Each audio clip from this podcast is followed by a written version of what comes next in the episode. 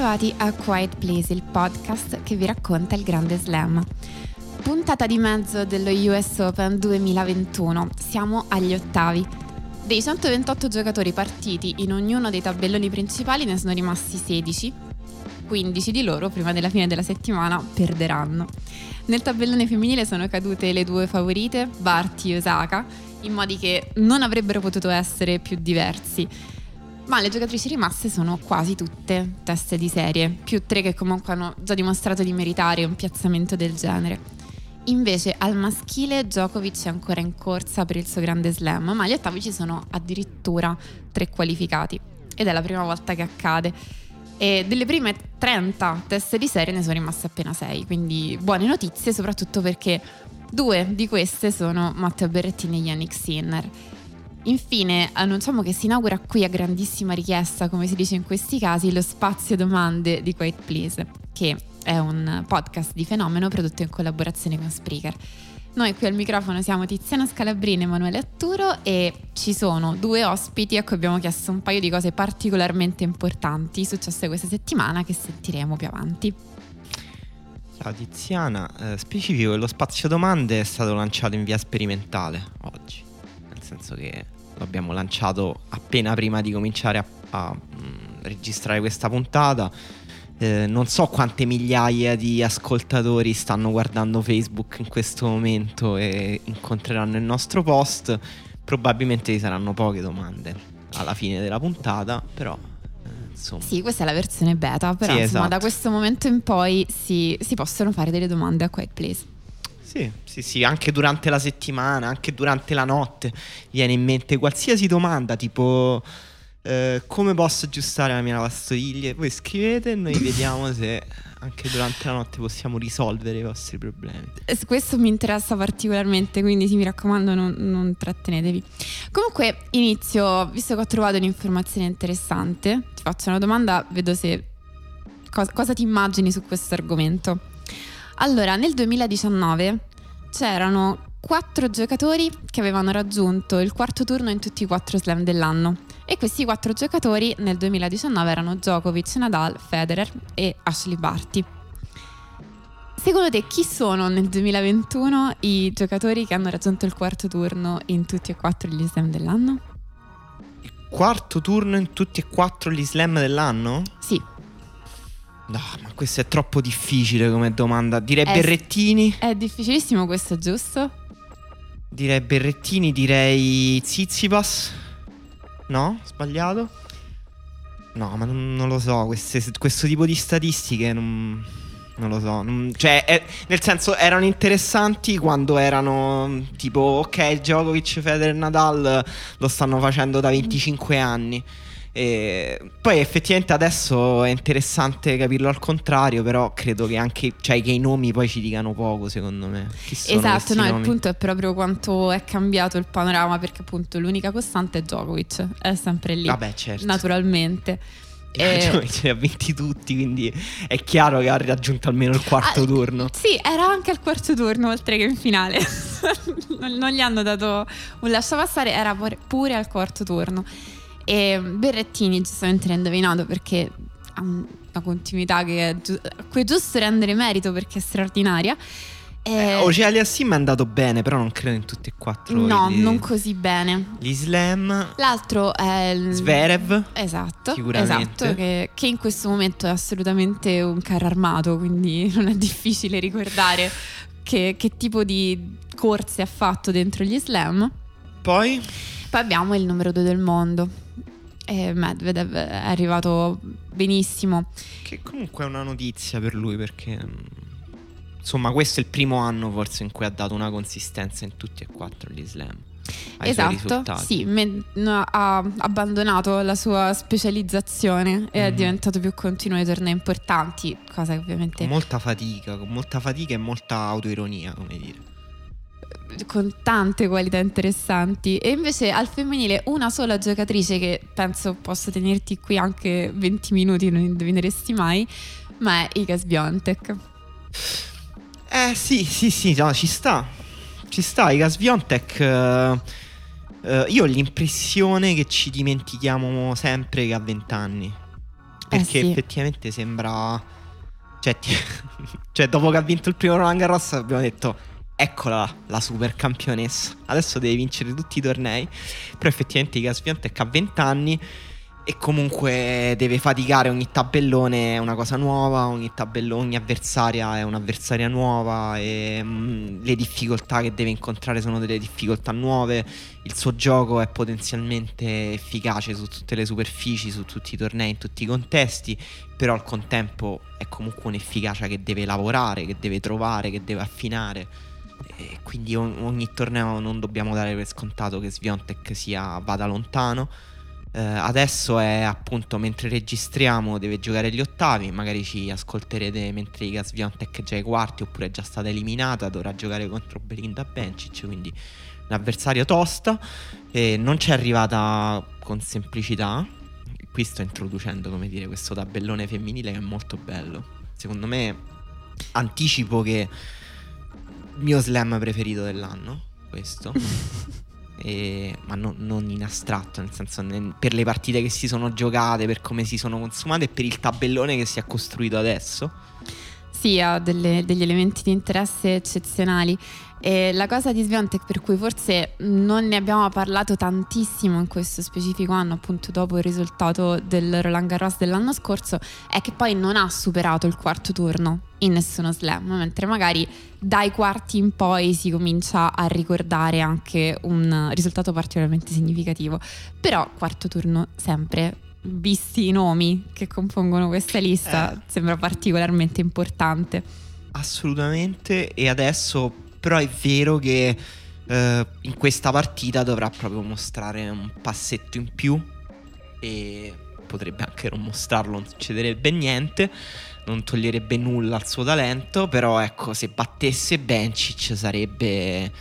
Per me, Bencic è leggermente favorita in questo matchup. In questo momento lo è, eh, però l'ultima partita che ha fatto Sviontek con Kontaveit non è per niente da sottovalutare perché Kontaveit la settimana prima degli US Open ha vinto il WTA di Cleveland. Ed era una giocatrice che arrivava da mi pare sei finali perse. E ha fatto torneo pazzesco, ha fatto un torneo straordinario. A un certo punto sembrava mh, chiaramente che dovesse vincere Kontaveit con Sviontek. Eh, dopo che ha vinto il secondo set sembrava proprio che l'inerzia fosse la sua. Sviontek ha cominciato a sbagliare tanto. Quindi anche il modo in cui ha vinto quella partita è notevole. Notevole. E, mh, ed è in questa parte alta di tabellone e che ha visto un po' mh, la- l'eliminazione a sorpresa di Ashley Barty che noi avevamo indicato come super favorita che tutto il mondo aveva indicato come super favorita Esatto. Esatto. No, no, no, non che noi abbiamo preso insomma un, un abbaglio su questo non- insomma non ci voleva un genio per dire che era favorita Era Barty. favorita agli occhi di tutti, assolutamente. Ed è un'eliminazione che possiamo dire un po' a sorpresa come era stato in Australia e come è stato a- alle Olimpiadi. Però, insomma, non so se possiamo farla rientrare nell'ambito della giornata storta. Comunque, nel dubbio, io avevo Mm. sul telefono i messaggi di una persona che durante il tie break a notte fonda non riusciva a farsi una ragione di quello che stava succedendo e quindi le ho chiesto proprio di raccontarci questo tie break. E, e quindi questo è il tie break di Ashley Barty visto da Elena Marinelli. Ciao Tiziana, ciao Emanuele. Il tie-break del terzo set di Ashley Barty contro Shelby Rogers, dicevamo eh, con Tiziana era, è stato assurdo. Eh, sì, è stato assurdo perché Shelby Rogers in realtà non ha fatto cose straordinarie, ha semplicemente resistito.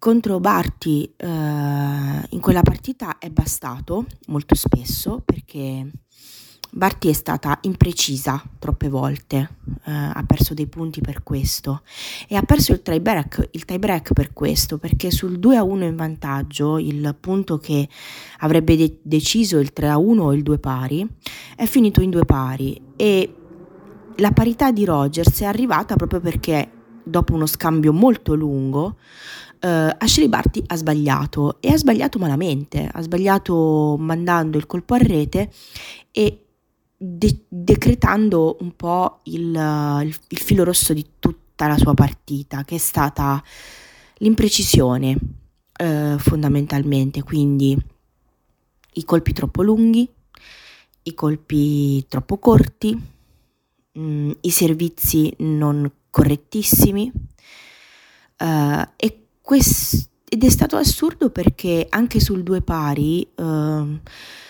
Ashley Barty poteva ribar- ribaltarla, poteva, poteva vincerla, portarla a casa, lo avrebbe fatto per un soffio e all'ultimo, esattamente come invece um, Shelby Rogers ha fatto, nel senso che alla fine lei ha vinto uh, all'ultimo, ha vinto per un soffio e all'ultimo. Però in quel momento del due pari Uh, è stata chiara la sensazione nel vedere anche la reazione di Barty, molto sommessa, molto disturbata, ma era un disturbo molto intimo, quasi che se lo sia un po' lasciato, um, come dire, cullare uh, tra sé e il campo, tra sé e la racchetta, perché ovviamente lei giocava uh, contro un pubblico che sosteneva per la gran parte la sua avversaria Ehm, e forse questa cosa non era, a, a, questa cosa non era ancora più, non era ancora abituata perché ehm, lei in fondo aveva giocato con tanto pubblico in Australia e Australia, Australia era casa sua ed è passata quasi una vita. Questo del fattore pubblico un po' forse ha contato in quel momento e si è visto proprio la sua reazione eh, di frustrazione, ma una frustrazione quasi rassegnata, che è strano da vedere in Ashley Barty, perché lei è una che sa recuperare, sa uh, controbilanciare una partita, sa invertirla.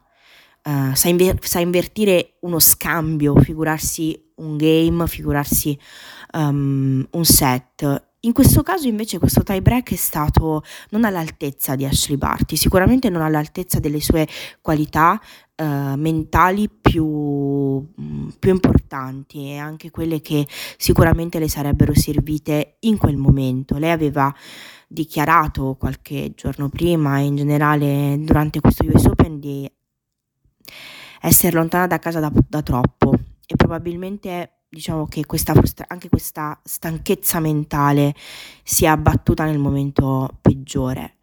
Io ci ho visto un po' di um, degli sbagli da, da, giocatrice normale, cioè quelle cose che capitano a tutte le altre.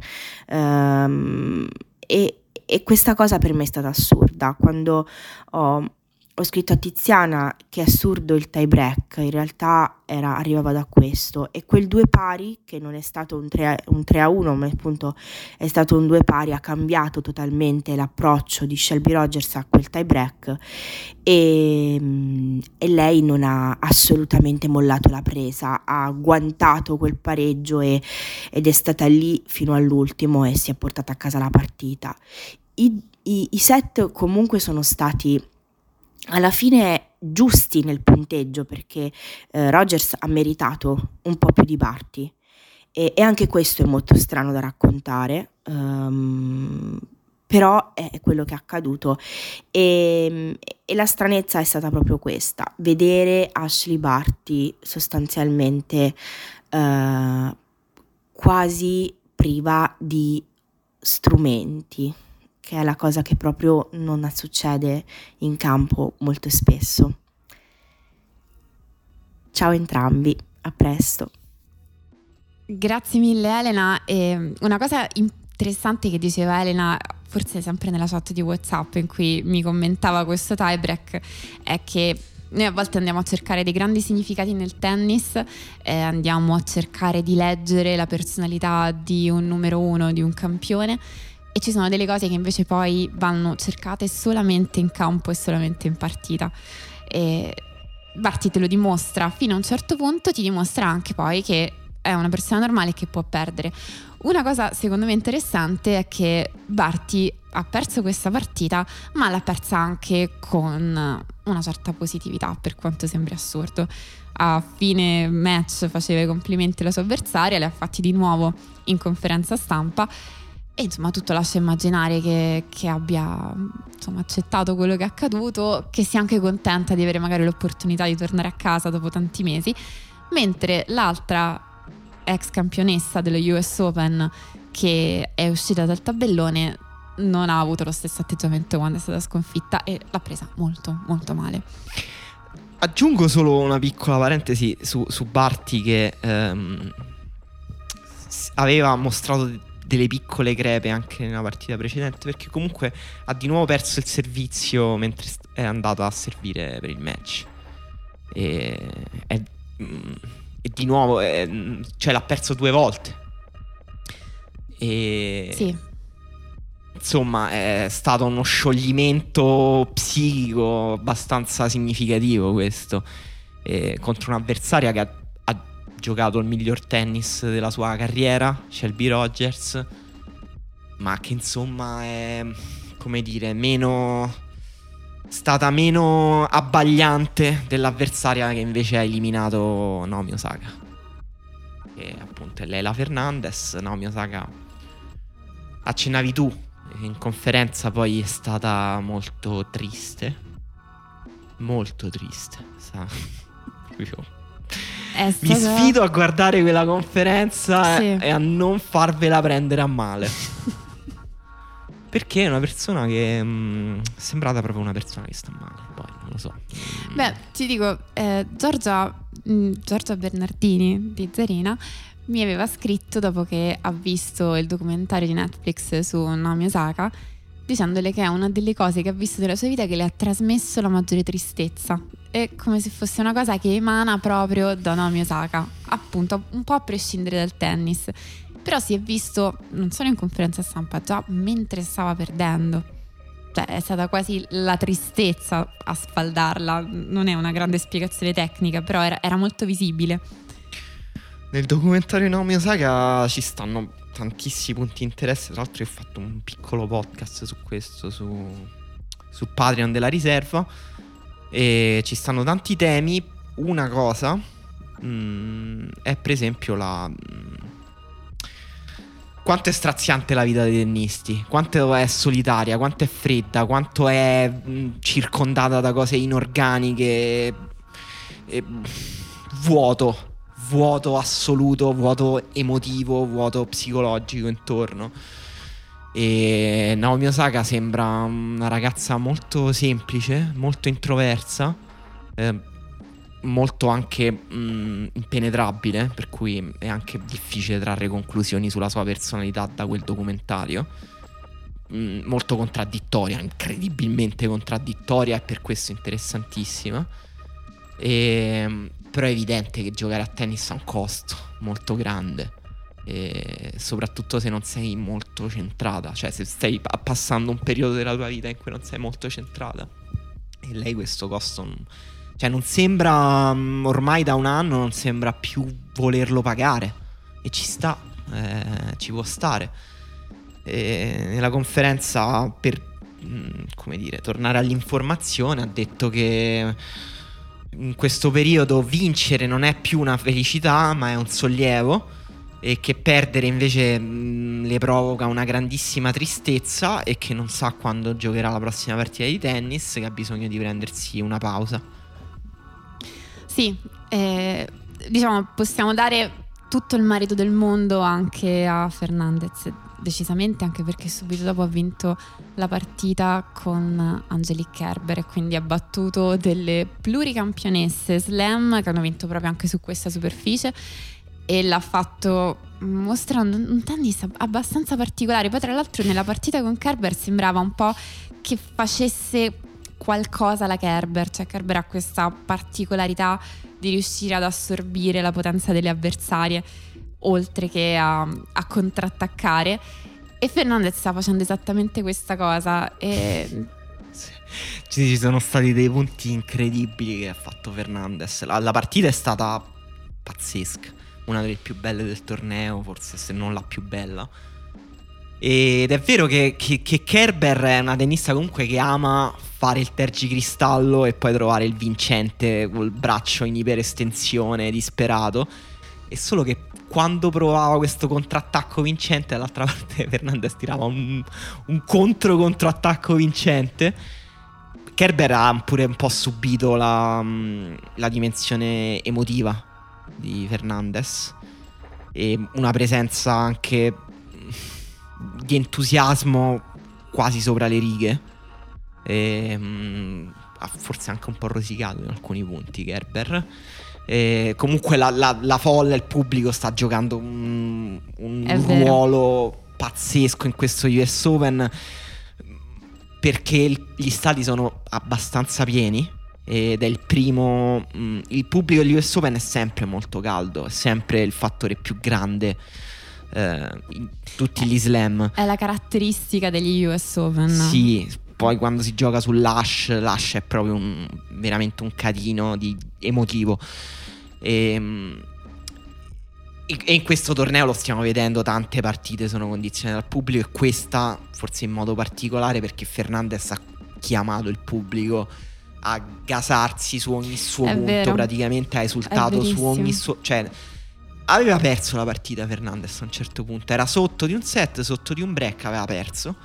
Poi a un certo punto ha cominciato a esultare ogni punto come se avesse vinto la partita proprio braccio teso, pugno chiuso, eh, grida al pubblico e il pubblico ha cominciato effettivamente a entrare in partita.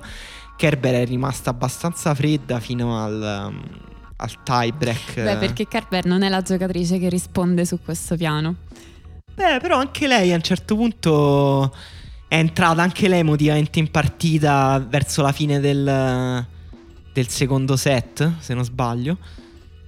E però Fernandez, incredibile, cioè è, è riuscita, cioè, è, di nuovo a sovrastarla su quel piano. Poi è vero, come hai detto tu, è un gioco strano. Però un dritto pazzesco, un dritto incrociato in cui si appoggia la forza della palla avversaria notevole. Eh, ha servito bene. Kerber ha risposto male, forse anche questo è un po' da capire. Un rovescio, boh, stranissimo. Cioè, boh. Mh, è de- non ho capito, c'erano dei momenti in cui era una cosa a metà tra un rovescio a una mano e un rovescio a due mani. Nel senso che la mano, lei è mancina e la mano sinistra e la mano... Eh, scusa, non sto capendo niente. La, cioè, è difficilissima. La mano cosa. destra... La mano che non fa il dritto. Sul rovescio era tipo appoggiata sulla racchetta in alcuni punti per tipo è molto leggera, sì. la persona che ho visto colpire meglio gli schiaffi al volo di rovescia a due mani, che è una cosa molto difficile da fare. È molto spettacolare, è molto spettacolare. Infatti tra l'altro avevano queste singolarità che si incontravano. Il colpo alla Kerber ormai iconico quando lei sta proprio accosciata e Sì. ti tira quelle cose impossibili un millimetro dopo il rimbalzo. E, e sì, è vero, Fernandez è questa cosa unica sua. Sì, poi non, non ho capito se.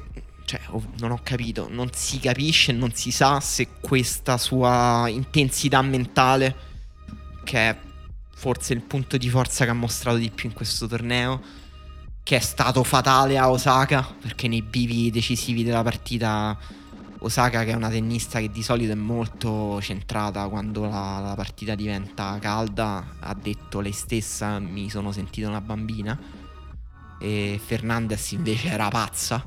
Non ovviamente non si sa se è il torneo esploit di una 19enne, a parte che lei carriera juniores comunque notevole, Fernandez. Sì, però so che lei ha iniziato a giocare le qualificazioni dei tornei da adulti prima ancora di competere full time nel circuito juniores. Quindi ha avuto una, una carriera un po' particolare in questo senso. Mhm. E magari si è abituata a giocare con persone molto più grandi di lei e molto più esperte. Può essere una cosa, una chiave della sua crescita. Infatti, forse non abbiamo detto un po' di contesto. È canadese, ha fatto 19 anni 10 ore fa. Era il suo compleanno, effettivamente. Ottimo compleanno, si è fatto un bel regalo. E tra l'altro, al prossimo turno invece avrà Svitolina, che non è proprio il miglior regalo da farsi. Perché Svitolina pure ha giocato la partita della vita con Alep. Comunque, eh, già il risultato di aver eliminato Osaka dal suo torneo direi che è super significativo.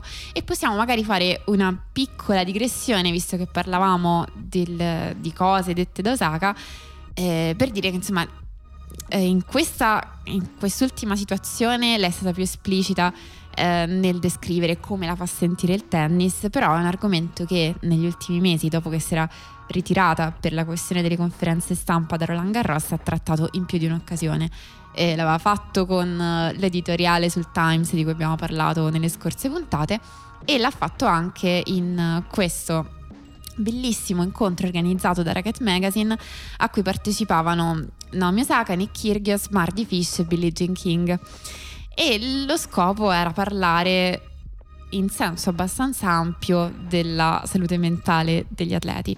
E, e, poi infatti in realtà si parlava di molte altre cose, si parlava anche ad esempio hanno nominato il fatto che Monfils è il giocatore con le qualità atletiche più incredibili che si siano mai viste nel tennis e, insomma era un, un, confronto molto interessante perché molto libero, non aveva le caratteristiche della conferenza stampa di un certo tipo di comunicazione un po' impostata a cui abituano gli atleti.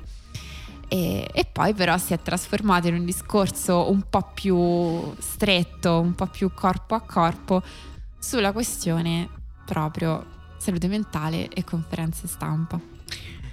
Io ho visto l'intervista, eh, però volevo chiederti in realtà, eh, voglio farti la controintervista sull'intervista, cioè quali erano i punti che ti avevano colpito in particolare, cioè gli scambi, le risposte che ti avevano colpito in particolare di questo confronto, che poi come dici tu è diventato molto stretto. Ehm, con Billie Jean King che ha un po' preso il comando delle operazioni. Sì, esatto, mi ha colpito questo perché uh, Billie Jean King faceva un discorso che in realtà possiamo quasi immedesimarci nel fatto che ci riguardi tutti da vicino. E, ehm, lei sostanzialmente, per la figura storica che è, si è trovata a riuscire a rivoluzionare il tennis femminile, lo sport professionistico femminile, proprio facendo leva su certe cose che ha fatto, su certe cose che ha detto, in, a cui è riuscita a dare il giusto impatto.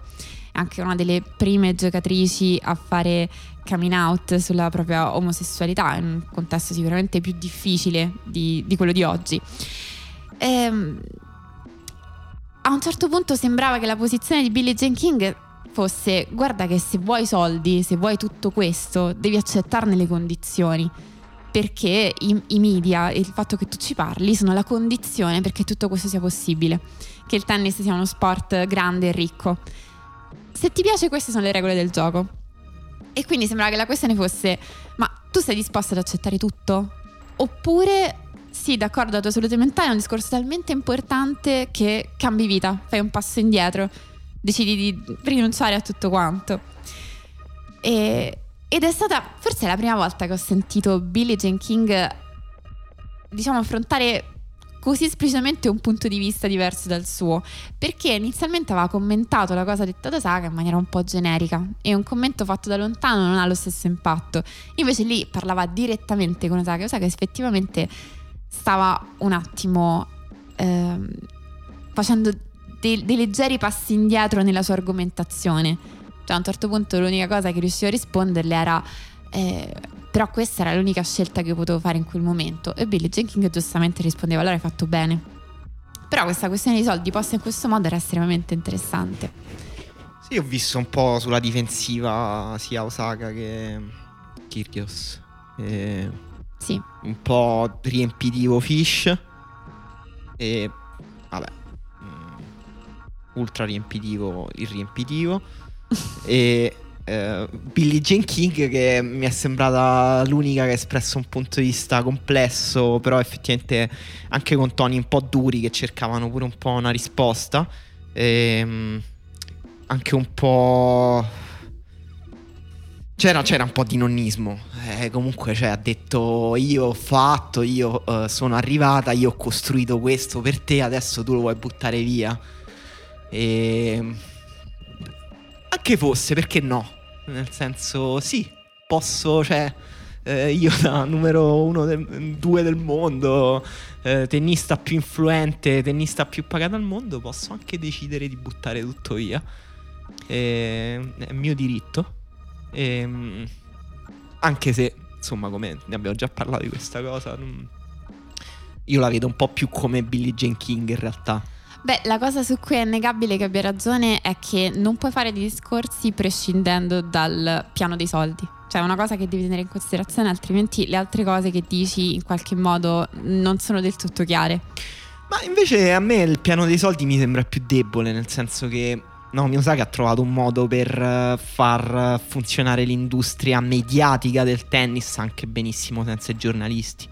Eh, si, si, mm, parla nei suoi documentari, parla sui suoi social. E... Però esatto, secondo me è questo il punto. Il discorso di Billie Jane King è corretto nella misura in cui parlare nello specifico con la stampa e nelle conferenze stampa era lo strumento che aveva la sua generazione per cambiare sì. qualcosa. Questa mi sembra la caratteristica essenziale. Cioè, il piano dei soldi non lo puoi ignorare, però non deve funzionare necessariamente così. E forse la cosa vera che si sono detti a vicenda è, e che magari ha detto Billy Jenkins con un po' di nonnismo, io ho cambiato le cose. E quello che diceva è se non ti stanno bene, fai qualcosa anche tu per cambiarle.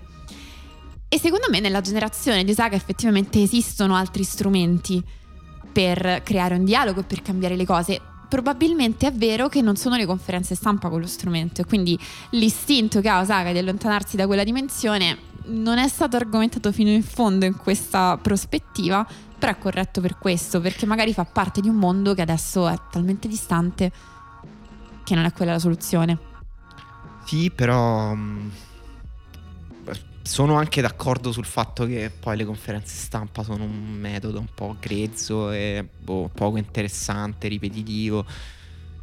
Però allo stesso tempo Naomi Osaka ormai è raggiunto... E Kyrgios, Kyrgios che era lì uguale, hanno raggiunto un livello di narrazione molto mh, mm, lungo, come dire. Ormai eh, hanno stratificato tanti racconti su di loro e... ma sono molto in contraddizione. Cioè, mh, mm, Naomi Osaka mi sembra una figura estremamente contraddittoria. Kyrgios non ne parliamo neanche. C'è qualcuno che si mette lì a fargli delle domande per far esplodere queste contraddizioni serve. E non sarà sicuramente Osaka in persona quando si fa i suoi documentari e le contraddizioni appaiono tutte lì e non sembrano assolutamente in contraddizione, sembra semplicemente la sua vita di una persona complessa, sono così. Ok, però mi interessa sapere un po' di più, sapere perché per esempio... Um, um, da dove sono arrivate quelle mascherine con i nomi? Cioè, mi interessa sapere delle cose. Delle cose molto specifiche, certo. Anche cose non specifiche. Cioè, anche tipo. Mh, mm, cioè, tipo, perché vuoi fare questa Perché vuoi prendere questa posizione politica così forte, così divisiva? Perché? Perché? Ehm, perché lei non. Cioè, non mi sembra molto pronta a rispondere al perché. Lei assolutamente non è. Bisogna riconoscerle che magari non è parte del suo ruolo arrivare a elaborare delle contraddizioni, che è una cosa che richiede uno sforzo teorico molto preciso. E che no, magari. Infatti No, infatti eh, ci deve essere qualcuno che le elabora per lei, che gliele domanda e magari, magari lei può anche, può anche non, non, vedere contraddizioni nelle contraddizioni che gli altri le mostrano. No, no, questo è vero, sicuramente è una cosa che sta nello scambio e nel eh, dialogo, cioè certo. non è certo. una cosa che può avvenire da appunto un teorico eh, delle conferenze stampa e del tennis del 2021. No, ma non è neanche una, una, una domanda da conferenza stampa, come dire, una domanda da lunga intervista di una televisione o un quotidiano molto influente con un giornalista molto bravo che le possa fare delle domande un, po- un pochino sottili che non accettino la narrazione che lei e tutto ciò che le sta intorno vogliono promuovere. Eh, adesso che, sembra io sia ipercritico verso il mondo di Osaka. Eh, io la, la apprezzo moltissimo come, anche come figura e come narrazione. Però allo stesso tempo, cioè, non possiamo manco accettarla sana sana, ingerirla e basta. E... No, que- questo è vero, come è vero pure per contro. Che per quanto mi convinca molto quello che dice Billie Jean King neanche quello che dice lei accetterei così com'è. No, certo. Perché la... Vabbè, delle contraddizioni di Billie Jean King l'abbiamo già dette, nel senso parla da un punto di vista un po' superato e allo stesso tempo che però con quella spocchia di chi dice è così che va il mondo, perché l'ho, sì, fatto, l'ho costruito così. E... La generazione a cui appartiene ha utilizzato molto questo discorso del eh, noi abbiamo lavorato oppure noi abbiamo fatto queste cose che non ci piacciono, anche voi dovete accettare le, le sofferenze, quando appunto eh, è un tranello retorico che si usa per fregare le generazioni successive perché loro da questo hanno ottenuto delle cose che alle generazioni successive sono comunque precluse. No, ma poi Naomi Osaka sta lottando per ottenere altre cose, è così che dovrebbe Esatto. funzionare, cioè non, non fermarsi nelle lotte, non pensare che quello che ha portato oggi Billie Jean King sia un punto d'arrivo, ma come dire un punto di un percorso che Naomi Osaka raccoglie e porta avanti e sta portando avanti benissimo, tra l'altro, cioè con grande forza. Questa è una sua contraddizione, per esempio, la- la- l'incredibile contraddizione tra la sua straordinaria forza e la straordinaria fragilità. Eh, Che è una contraddizione, ovviamente, non è che lei deve, di cui lei deve rendere conto. Eh, fa parte di lei, però è interessantissima. Eh, Kyrgios è contraddittorio quando dice quanto mi piace giocare a tennis, però allo stesso tempo non fare niente per vincere delle partite che sarebbero, come dire, il presupposto per giocare a tennis. Perché al tennis si giochi se vinci, se- se no Certo. fai, arrivi al torneo. eh, trovi Bautista Gut, ti, fai, ti prendi la tua scoppola da Bautista Gut e te ne torni a casa e non giochi più. Quindi non puoi dire allo stesso tempo quanto mi piace l'atmosfera degli US Open, godermi questo US Open come se avessi 45 anni e, e hai una malattia terminale in corso. Però parla, ha sempre sembrato più vecchio della sua età anche quando aveva 18 anni e parla come se fosse vecchissimo e come una persona comunque completamente... È un reduce, Sì. reduce da Vietnam. E in balia dei suoi traumi, infatti, giustamente, co- come un reduce. Va bene, e sì, comunque, mh, vabbè, non è il momento manco di parlare di Kyrgios. E, mh, Barty ha aperto quella- quel lato di tabellone che, eh, di cui parlavamo prima, che è quello alto, e dove c'è una mh, ragazza, cioè Mara Ducanu, che affronterà Shelby Rogers. Lo so che sei contento di vederla lì. Vabbè, è come dire, eh, va via la numero uno del mondo, ma sullo stesso lato del tabellone c'è un- una delle giovani più interessanti di tutte. E quindi sarà Al turno precedente ha battuto Sorribe e Storno 6-0-6-1. pazzesco. E infatti arriva a questa partita con Rogers favorita. Poi, insomma, eh, Raducanu quanti anni ha? 18? Sì. Quindi ci può stare pure magari che perda contro una, invece una donna di 28 anni come Shelby Rogers con più esperienza e con un passaggio a vuoto perché è caratteristica dei giovani avere passaggi a vuoto. E poi sotto abbiamo una Bianca Andrescu che sta giocando bene. Bianca Andrescu sta giocando bene. Sì, eh, è il primo torneo in cui effettivamente sembra procedere andando avanti come la giocatrice che l'ha vinto questo torneo e, e che invece poi da quel momento in poi ha avuto più bassi che alti. E adesso una partita tosta con Maria Saccari.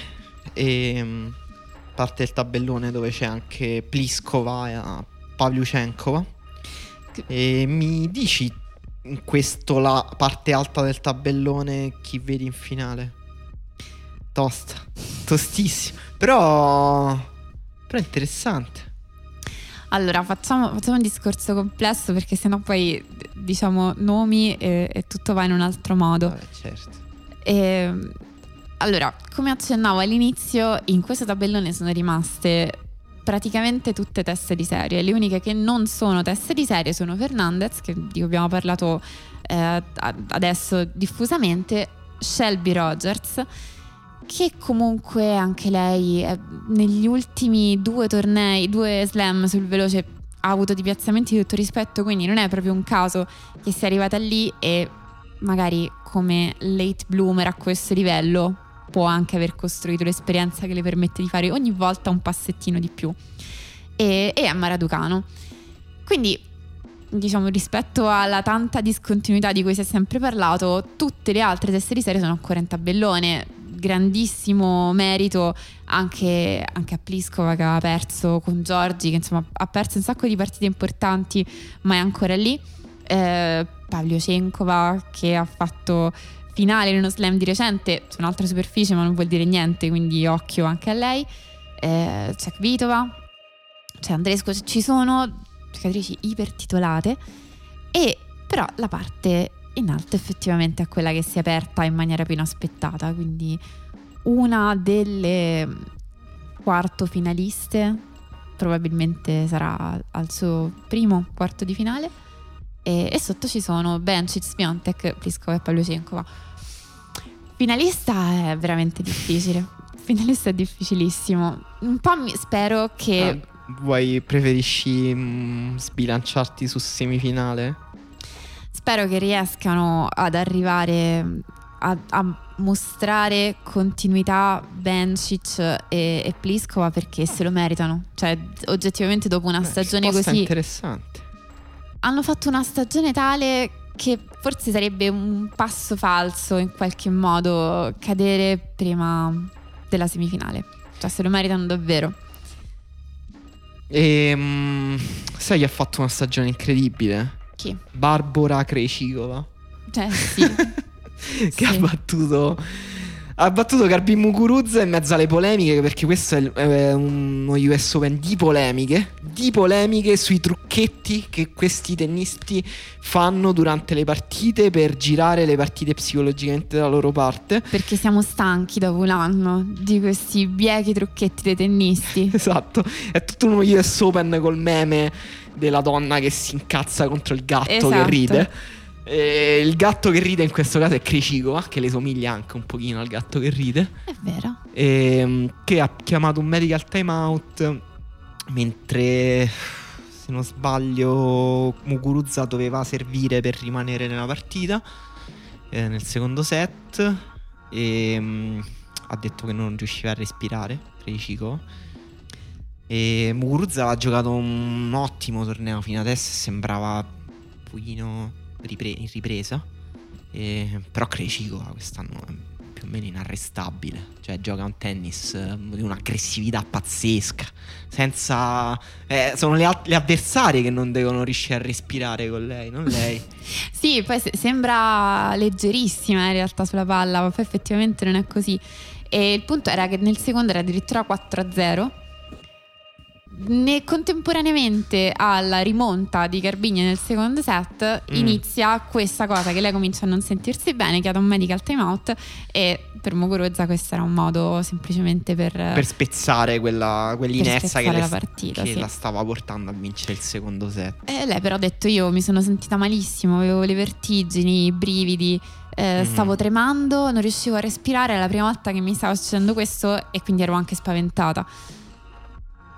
Eh, vabbè. Eh, Ci sta. sì, eh, ci sta, assolutamente. Sembrava, no, davvero sembrava un medical timeout corretto e normale. E quindi, boh, mi sembra solo un momento di grande stress perché sono partite comunque molto tese, molto importanti. Krejcikova giocherà con Sabalenka.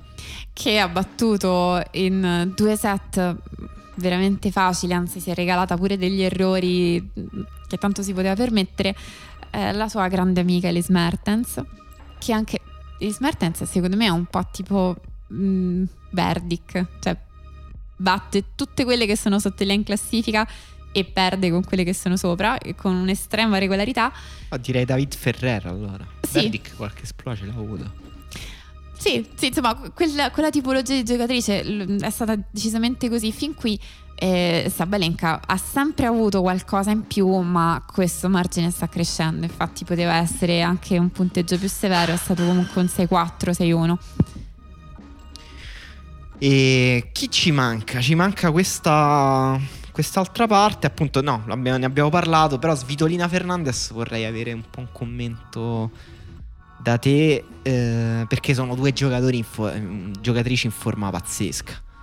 Svitolina ha fatto una grande partita con Alep. Svitolina forse tra le favorite del torneo in generale, cioè, se- comunque per- cioè, se Fernandez si porta via lo scalpo di Osaka, Kerber e Svitolina nello stesso torneo dello slam, eh, come Eh dire, sì, fa paura.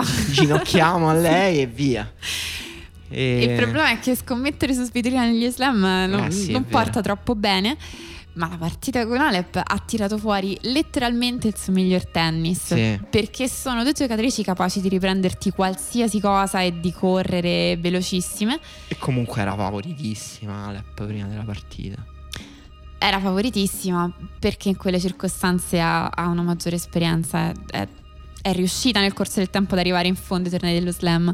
E, però Svitolina con quel suo dritto storto, ieri comunque riusciva a fare anche quel qualcosa in più perché oltre a riprendere tutte le palle, la cosa che ti serve quando sei quel tipo di giocatrice è riuscire pure a tirare dei vincenti, non solo quelli proprio di chiusura ovvi, ma quelli che cambiano i momenti decisivi delle partite. E questa cosa l'ha fatta decisamente Svitolina. Sto per fare un gancio un po' squallido. E Svitolina era in tribuna per la partita di suo marito. Eh sì. Che è stata una partita in cui lei è stata tesissima sotto il suo cappello da pescatrice ehm, o bucket. Ehm, mentre il pubblico era esaltato perché Gael Monfils ha cercato di esaltarlo in tutti i modi, cercando di rianimare tipo defibrillatore una partita che aveva tecnicamente perso più volte. Monfils ha perso più volte questa partita con Sinner e più volte è riuscita a rianimarla, però alla fine l'ha persa definitivamente e, e il grande merito di questo è di Sinner veramente è stata una delle vittorie più impressionanti della carriera di Sinner fino adesso. Sono contentissima che sia arrivato questo momento. Sono proprio felice. Cioè che abbia vinto una partita in uno slam molto difficile. No, che io e te stiamo finalmente parlando di Sinner e, e di ah. questa partita perché è stata fantastica. Era delicato anche il tie break del primo. Sì, sì, sì, perché, perché Monfils stava giocando, ha giocato un ottimo primo set è stato l'unico momento della partita in cui ha giocato una partita normale, la giocatore vero, di tennis esatto. che gioca in uno slam. Esatto, lì erano due giocatori che stavano giocando a tennis sì. e c'era un certo equilibrio e infatti è bello, veramente bello che Sinner abbia vinto quel tiebreak e poi come è tornato in campo in quel momento sembrava magico. Sì, eh, vabbè, Monfils è calato tantissimo nel secondo set e ha cominciato a giocare a caso e um, perso il secondo set. Poi il terzo set uh, sembrava, come dire, Monfis teneva i, i, servizi in modo disperato, aggrappandosi alla prima. Sinner era lì, ma sembrava che stesse arrivando il break uh, da un momento all'altro. Sembrava una partita che Sinner poteva chiudere in 3 set perché Monfis stava giocando veramente male, uh, sbagliando tantissimo. Poi Monfis ha trovato un paio di game del pazzo. Cioè di quelli che lui gioca da tutta la vita. Cioè quelli in cui sembra morto, poi tira fuori un vincente, il punto dopo tira un dritto all'incrocio delle righe, poi due prime vincenti, un tennis completamente rapsodico, sconclusionato, in- difficilissimo da affrontare. Perché non, cioè, eh, ti, perché ti non... toglie fuori dal ritmo sì, tennistico, emotivo di qualsiasi tipo non puoi sapere cosa fare, assolutamente. Sì, e non sai cosa aspettarti da lui. E il quarto set identico, Sinner va avanti due break, cioè 4 a 0, va avanti 4 a 0. Il quarto set è stato terribile. Terribile. Però una cosa che abbiamo detto anche all'inizio dell'anno, quando Monfils non vinceva più una partita, è che Monfils è molto molto legato allo scambio emotivo con il pubblico è proprio una delle cose principali per cui è un tennista probabilmente perché riesce a instaurare una fortissima connessione quindi era in un vuoto cosmico che siccome era sugli spalti era anche dentro di lui per tutta la parte dell'anno che si è giocata senza pubblico. E ritrovarsi dentro uno stadio con 14.000 persone che facevano la ola quando lui faceva di questi vincenti folli. Gli ha fatto giocare una rimonta dal, da sotto 0-4 nel quarto. Quindi io penso che nessuno poteva fermarlo davvero in quel momento. Io ho, ho sempre amato molto Monfis. E mm, secondo me è appunto uno dei talenti sprecati più incredibili degli anni 10. E un tennista che sa fare più o meno tutto e che è stato penalizzato dal modo scellerato con cui ha giocato le partite e ha gestito il suo talento. E... Però non può farne altrimenti, cioè non può giocare altrimenti, è proprio il suo modo di giocare a tennis questo. Per me è stato un po'... Cioè non, non brutto il fatto che lui abbia usato tutti i trucchi possibili per cercare di rimanere in partita perché quello fa parte insomma del... Eh sì, quella è la partita. Sì, esatto, anche il fatto che lui abbia voluto il pubblico dalla sua parte, lo fa da tutta la carriera, è a, a 35 anni, è, ha un avversario fortissimo davanti che ne ha 20, ci sta, è normale, è un, uno sportivo di alto livello a fine carriera che vuole proprio st- mungere le ultime gocce di emozioni da- dalla sua carriera. Però io non sopporto i tennisti che si spacciano per morti tra un punto e l'altro e poi il punto dopo volano. e Monfils non l'ha fatto in carriera, però ultimamente lo sta facendo sempre. Ed è brutto da vedere. L'ha fatto anche a Cincinnati contro Rublev. Cui tipo ha chiamato un, un medical timeout. eh, non lo so. Non lo so. Un medical timeout con Rublev che doveva rimanere nel set. E poi con l'arbitro gli ha detto scusa puoi per favore continuare a giocare? Cioè lo puoi fare però cioè, per rispetto al tuo avversario dovresti continuare a giocare. Ha detto sì sì non voglio disturbare il mio avversario. Ha giocato 4 punti pazzeschi Pazzeschi l'uomo più in forma del mondo. Ha strappato il servizio a Rublev Rublev ha rosicato come un pazzo E poi vabbè insomma Eh, Rublev, infatti il problema è questo, che ha rosicato tantissimo. Sinner invece ha affrontato di testa troppo meglio questa partita. Sì Oltre al fatto che dopo la partita gli ha detto "Oh, grande partita amico mio, eh, Sì, sì, super no, contento, ci- ma ci poi Infatti poi è un'impressione, sì, cioè ho rosicato solo io dal divano probabilmente, Sinner era tranquillissimo. No, è che hai presente quei momenti in cui Monfis si, si metteva le mani sulle, Sulle ginocchia, ginocchia, sì. guardava per terra, tipo dicendo non ne ho più. E poi il punto dopo volava nei suoi recuperi di dritto, tirando dei recuperi sull'incrocio delle righe. Sì, ed è vero che anche quando lo fa ti fa rosicare particolarmente perché il suo modo di riprendersi dopo che non sembra morto è saltare a tre metri da terra. Quindi dici, ma scusa, io neanche Sì. se mi alleno sei mesi riesco E non nominerò l'altro tennista che spesso fa questa cosa. Non lo nominerò. For- E dico solo che è ancora in tabellone. E- Però Sinner è stato, ha avuto una reazione incredibile.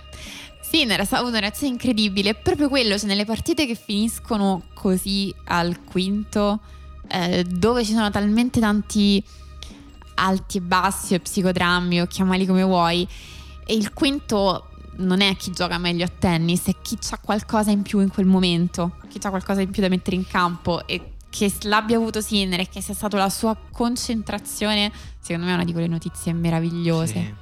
Sì, dopo una partita, appunto. Cioè, dopo quel quarto set. C'era anche, un- anche nei telecronisti un, un tono un po' funebre, no?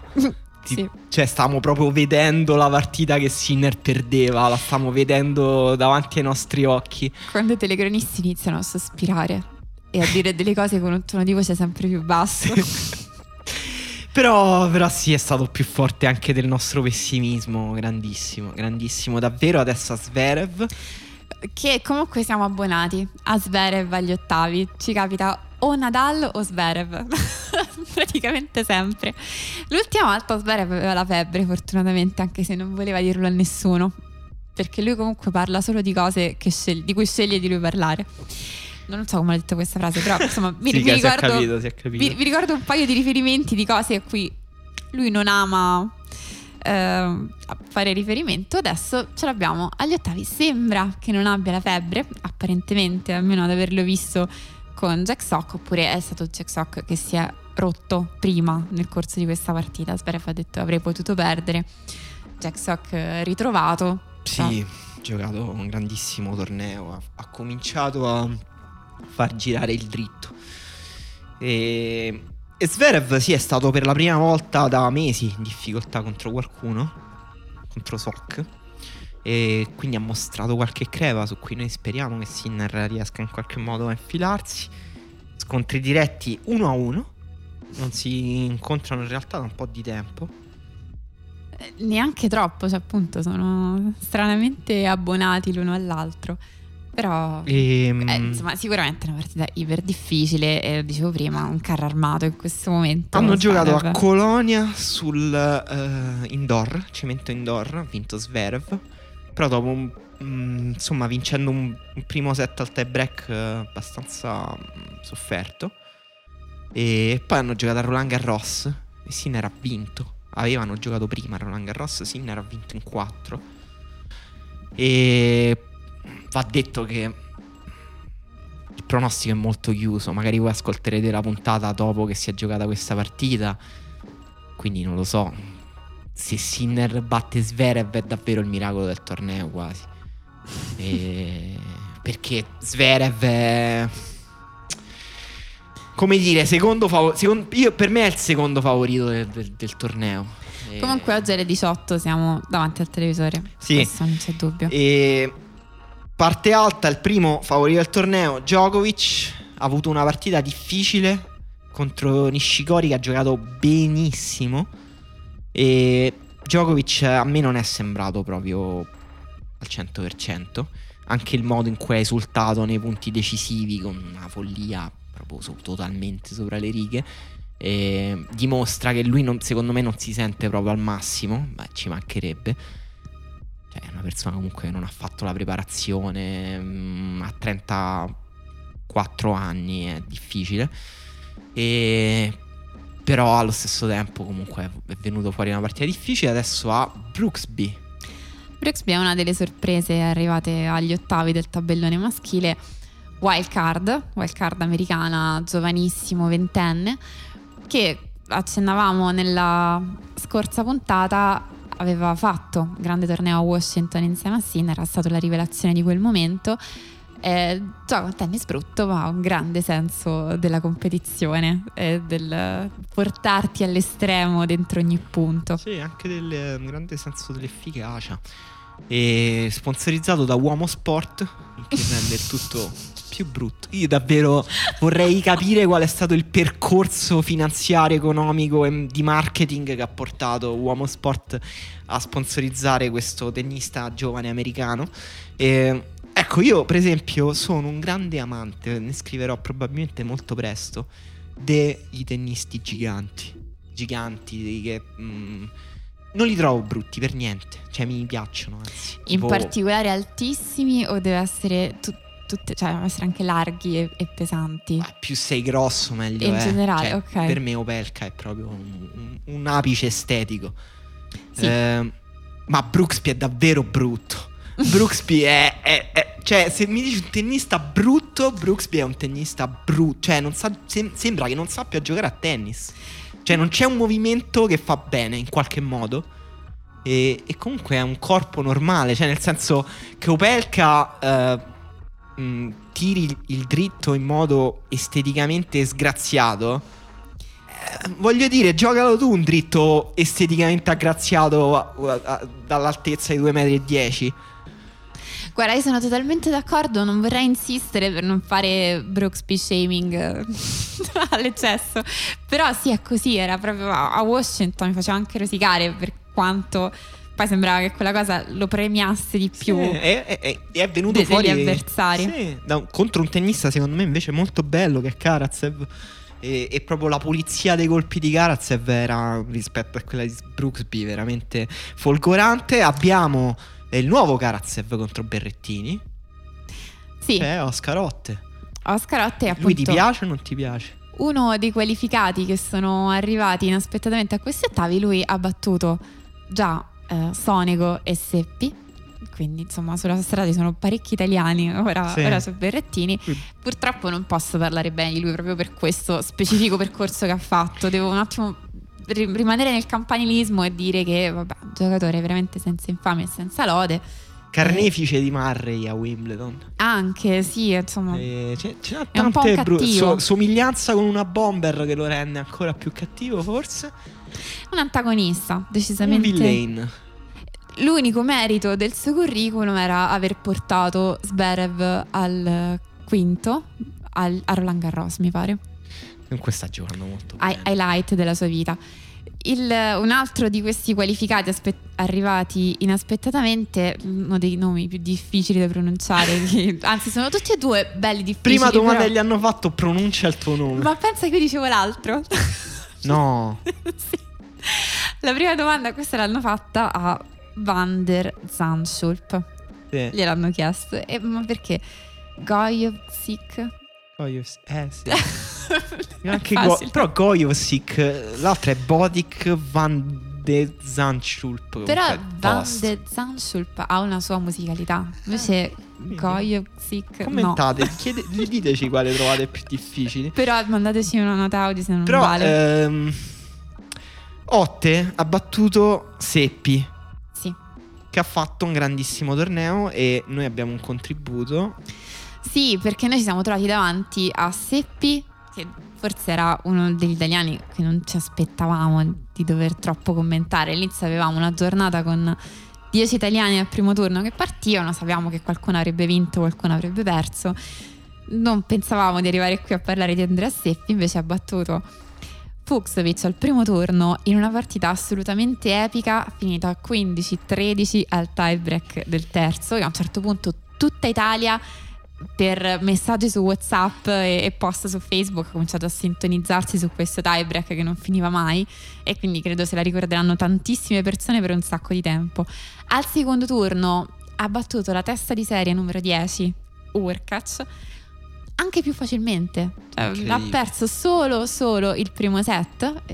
Non so, forse a quel punto Urkac sembrava che, sicuro di poter vincere e purtroppo insomma il suo giro si ferma con Oscarotti al terzo turno. Abbiamo chiesto a un super fan di Andrea Seppi di dirci perché questa cosa è indimenticabile. Sono partite del genere che hanno creato e contribuiscono a mantenere una sorta di micromitologia di Andrea Seppi, che è un, un'icona per sottrazione, non so se ha veramente senso. Non è neanche un antidivo, è proprio una persona normale che piuttosto brava a giocare a tennis, tant'è vero che a volte batte dei tennisti molto forti. E in generale è rimasto tra i 100 uomini più bravi a fare una cosa che fanno in svariati milioni per una decina di anni abbondante, anche di più. Si tratta di partite non memorabili in senso stretto, nel senso che Seppi ha una vittoria su Nadal a Rotterdam, tra l'altro il giorno del suo compleanno, 2008. Ha una vittoria su Federer agli Australian Open, tra l'altro terminata con un passante bellissimo. Eppure se si va da qualcuno a domandare qual è la tua partita preferita di Seppi, una domanda folle, però si, si, può andare a fare almeno ai, ai, nerd del tennis, probabilmente la risposta è una partita simile a quella che Seppi ha vinto al primo turno con Fuciovic. Anche più della partita che ha vinto con Urkac, che poteva essere paradossalmente più difficile per la stanchezza, per l'avversario di diversa caratura, perché Seppi è identificato con queste maratone. C'era addirittura questa assurda rivalità tra Seppi e Istomin, che è un tennista probabilmente ancora più irrilevante di Seppi nel, nell'ordine macroscopico delle cose, perché i due si incontravano non di rado al primo turno al secondo turno dei, dei tornei dello slam e inevitabilmente finivano al quinto set. Quello che però secondo me ci insegna Andrea Seppi è che vale la pena impegnarsi seriamente, lavorare con dignità per ottenere qualcosa. Che magari non è tutto, ma è senza dubbio meglio di niente. In uno sport come il tennis, che spinge sull'acceleratore del divismo e fa credere a tutti di essere dentro una piramide di cui l'unico tassello importante, l'unico mattone che conta è quello in cima, quello a punta. Beh, insomma, è importante perché poi è di fatto l'unica lezione che a me viene in mente del tennis che si può applicare alla vita normale di persone come me, come te, come credo molti che stanno ascoltando il podcast che fanno vite normali, che non fanno il tennista professionista. L'impegno, la serietà, la dedizione nello svolgere il proprio lavoro, qualunque esso sia, secondo me sono i valori che reggono in piedi il mondo, le poche volte che il mondo si regge in piedi. Adesso chiaramente Seppi è lo 0, altri zeri 1% delle persone al mondo, perché un tennista professionista non è un cassiere, non è un rider. Però non è neanche una di quelle persone che è ossessionata da ciò che può ottenere di secondario da quello che fa. È una persona che gioca a tennis. Persona che gioca a tennis per vincere più partite di tennis possibile, senza dubbio, però non lo fa con il secondo fine di essere famoso, di essere ricco, di essere il primo. Non vive questa ossessione di sicuro non è cool, però è probabilmente più sano di mente di tanti altri, nel senso che si è risparmiato da solo una quantità incredibile di ossessioni che poi hanno fatto sì che ci siano dei tennisti nevrotici che piacciono, che diventano uomini copertina dello sport. Lui non è mai stato l'uomo copertina del tennis, non lo sarà mai, adesso 37 anni e qualcosa se non sbaglio, quindi la sua carriera è al termine, in altri tempi una carriera del genere sarebbe già terminata, però è comunque qualcuno che ci ha lasciato qualcosa per cui ricordarlo. Allora, grazie mille a Raul Roberti per questo contributo essenziale su Seppi. Un'altra delle super sorprese degli ottavi di questo US Open è stato Alcaraz. Che appunto ha battuto l'altro qualificato proprio dritta. impronunciabile, sì, perché tanto i qualificati li avevo nominati tutti, uno è già uscito ed è stato l'ottavo di Alcaraz. Giocatore del torneo probabilmente. Beh, direi, giocatore dell'anno. Giocatore dell'anno, impegnativo giocatore, dell'anno lo se so. Djokovic non vince il calendar slam. E vabbè, ehm, ha battuto Gojovic molto mm, con grandissima fatica. Gojovic a un certo punto si è infortunato. Gojovic eh, eh, ha un anno mm, meno di me. E mi dà speranza che possa ancora fare grandi Ah, qui- cose quindi- nella vita. Quindi sì, forse ehm, quindi Nelda mia dà esattamente il ruolo di motivarmi perché l'altro giocatore altrimenti è Nishikori che insomma quest'anno ha dato Sì, al, di- sorti. Di senilità. Ehm, Mi ha fatto sentire vecchia. Eh sì, Gojovic invece mi ha fatto proprio sentire un ragazzo qualificato numero 148, una cosa del genere. E tedesco si è appoggiato benissimo ai colpi di Alcaraz. A un certo punto sembrava poter vincere, poi si è pure un po' fatto male. E questo ha pregiudicato totalmente l'ultima ora e mezza di partita in cui Alcaraz ha vinto 6-2-6-0. Alcaraz aveva cominciato la partita con un furioso 4-0. Gojovic si è arrampicato sopra questo 4-0, ha vinto il primo set. E però Alcaraz, diciamo, ne parliamo per la partita prima di questa, che è eh, la partita in cui ha eliminato eh, Stefano Tsitsipas, che aveva tutto il pubblico contro. Brutta questa cosa, molto brutta. Eh, gli US Open, diciamo, determinano un po' ehm, l'immagine pubblica dei tennisti. Anche Gio- Djokovic ha cominciato a subire il tifo contro agli US Open, dagli US Open 2008 se non sbaglio. Eh, insomma, mm, nel tennis, soprattutto quest'anno, è un continuo di dire eh, che bello vedere il pubblico, che bello avervi qui, grazie per avermi sostenuto. Insomma, il pubblico dà, il pubblico toglie. Eh sì. Sì, eh... Tsitsipas ti fatto troppo contro. E Alcaraz eh, ha giocato una partita incredibile. Diciamo allora, facciamo un po' la tara, cioè voglio fare un po' la tara a tutto. Nel senso, Tsitsipas Giusto, piedi per stava terra. giocando un torneo terribile. Sembrava proprio chi sarà il fortunato a, a eliminare Tsitsipas. Sembrava poter perdere un po' da tutti. Alla fine è stato Alcaraz. eh, in una partita che Tsitsipas però secondo me ha giocato un po' meglio di quelle precedenti. Almeno psicologicamente ha avuto delle reazioni. Ma Alcaraz, eh, al di là di aver perso 6-0 il quarto set, ha giocato una partita incredibile. Tennista di cui noi, come dire, parliamo dalla pri- prima puntata di Quiet Please, forse abbiamo parlato di Alcaraz. Ehm, Before it was cool. vabbè, ma perché? No, ma questo non era per dire che noi siamo bravi, ma perché si sa che Alcaraz è un fenomeno da anni. Da anni si parla di Alcaraz come un fenomeno. Però allo stesso tempo è giusto, cioè è normale essere sorpresi da quanto eh, precocemente si stia esplodendo, perché comunque è il più giovane. Sì, è il giocatore più giovane mai arrivato agli ottavi degli US Open. Nell'era Open. Il che contraddice tantissime cose che si sono dette di recente sul fatto che il tennis contemporaneo non è più il tennis dei giovanissimi, degli exploit in giovane età, è qualcosa che richiede oltre a magari l'esplosività e, e la fiducia, anche l'esperienza e la testa. A quanto pare, Alcaraz, n- non mancano queste cose. Nella partita con Tsitsipas era giusto dire che insomma sarebbe stato un merito fare una grande partita con Tsitsipas col, Mm. col numero 3 del mondo che aveva fatto semifinale una settimana prima e invece alla fine al tie break del quinto Bellissima, è stata una, una vittoria pazzesca e lui ha un grande carisma. E Eh, sì. Ha una capacità di attrarre magneticamente la folla che forse la singola cosa più promettente perché il tennis ha un po' faticato a sfornare giocatori carismatici negli ultimi tempi, nel senso anche, anche i grandi, anche i primi top 5, insomma, se prendiamo Medvedev, Medvedev è carismatico, però in modo molto peculiare, cioè sta Certo. simpatico a me, a te Medvedev e a qualcun altro a cui piace la stranezza.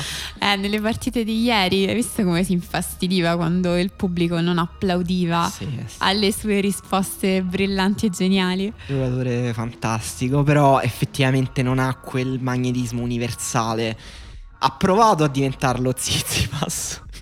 Fa- e fa ridere questo perché, perché la cosa più triste non è perché sono usciti anche un po' di meme next gen, next gen, next, Eh. next, next, next gen.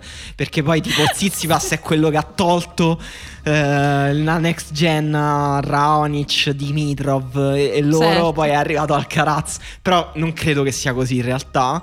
Però emotivamente è un po' così, nel senso la cosa più triste è quella, cioè Zizipas, non so se ti ricordi quando è arrivato nel circuito, tipo guardatemi, sono bellissimo, sono simpaticissimo, guardate i miei vlo- il mio vlog. Ascoltate il mio podcast e i miei dischi esatto, sono ovunque. So- sono bellissimo e le, le persone hanno detto no, non ci piace, ci piace quel tennista spagnolo coi brufoli di 18 anni. Eh, perché effettivamente ha un magnetismo tutto suo pazzesco e la partita con Gojovic lo stadio era stracolmo.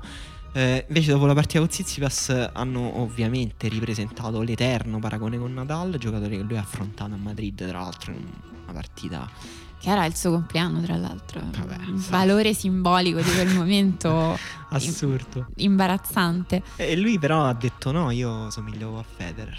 Devo, devo migli- ha detto devo migliorare un a little bit. Però eh, il mio gioco è lì. Somiglia Allora, il fatto di Zizipas voleva piacere alle persone in maniera un attimino troppo razionale, cioè troppo per averlo deciso e per questioni teoriche. E, e si è scoperto, forse l'aveva scoperto Djokovic prima, che così non funziona. Esatto. E Djokovic Grazia- faceva le imitazioni, era la versione Sì. vlog. di- E di Alcaraz è interessante questa cosa che hai detto del paragone con Nadal e che l'ho risposto così perché effettivamente può essere eh, paragonato argomentando a qualsiasi dei Big Three. Sì, Poi- è vero, verissimo. Puoi dire che è una mini versione di ognuno di loro. Una cosa che mi colpisce e che forse non saprei a chi dei tre attribuire, non solo, cosa che ha detto anche Zizipas, il peso pazzesco della sua palla, e che non ha senso, ma il fatto di come si butta a rete e quando viene a giocare le volée le gioca come un pazzo, buttandoci tutto il peso del corpo, decidendo che quello è il momento che si chiude il punto. Come Nadal. Nadal, eh, inizio carriera, aveva delle giocate a rete da pazzo. E con una mano incredibile. E questo sì. No, vabbè, è- è- nel senso il paragone con Nadal è ovvio, Alcaraz, mi dispiace per te. E, però... Eh, sembra il figlio, sì. Però è vero che, ehm, come dire, tecnicamente non si, so- non si prendono moltissimo. Cioè, nel senso, è vero, cioè, quando Alcaraz ha detto non nascerà più un tennista come Nadal, oltre a dire l'ovvio che, insomma, stiamo parlando di un tennista che ha vinto 20 slam, quindi in bocca al lupo a chiunque lo, lo, eh, raccolga la sua eredità a vincere 20 slam. Ma poi eh, Nadal era un tennista iper peculiare tecnicamente. Eh sì. Eh, fisicamente Alcaraz è un mostro, ma Nadal era ancora più un mostro. E il dritto di Nadal era assurdo per quanto era folle, complesso. Il rovescio era rattrappito, era il contrario del dritto. Quindi era un tennista stranissimo, proprio indecifrabile. E mentre Alcaraz è molto pulito tecnicamente. Cioè ha, ha dei colpi molto semplificati rispetto a Nadal, è molto... ehm, ha anche una sua eleganza Sì, è eh, vero. Nel, nel gioco. Eh, ha un footwork incredibile. Cioè, comunque, ecco, questa è la cosa cattiva che volevo dire. Ehm, cioè, comunque, tecni- fisicamente è totalmente formato. Cioè, nel senso, magari sì, ha ancora un po' di margini fisicamente, però è un tennista formato, fatto, compiuto. È 2003, ma è fatto. Eh cioè, sì. anche sostenere 5-7 agli US Open con Tsitsipas vuol dire che fisicamente sei, sei fatto e finito. E lui ha un footwork incredibile, ha una pesantezza di palla incredibile, ha un servizio da migliorare però già molto formato, c'è una seconda palla molto consistente per esempio, come Nadal, e ha una prima palla da migliorare, però su cui ha margini.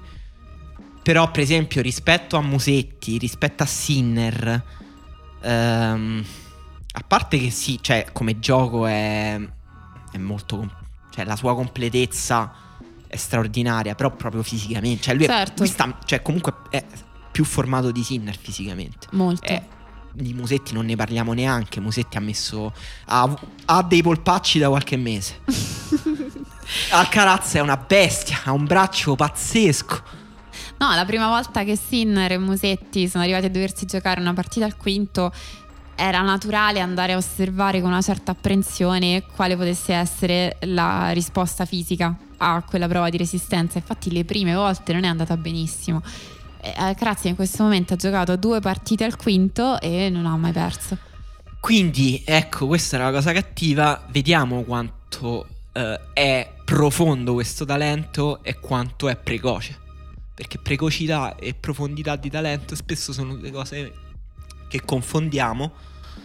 Però ehm, adesso Alcaraz dovrà affrontare un giocatore che a un certo punto sembrava più precoce che talentuoso e cioè Ogeli Sim.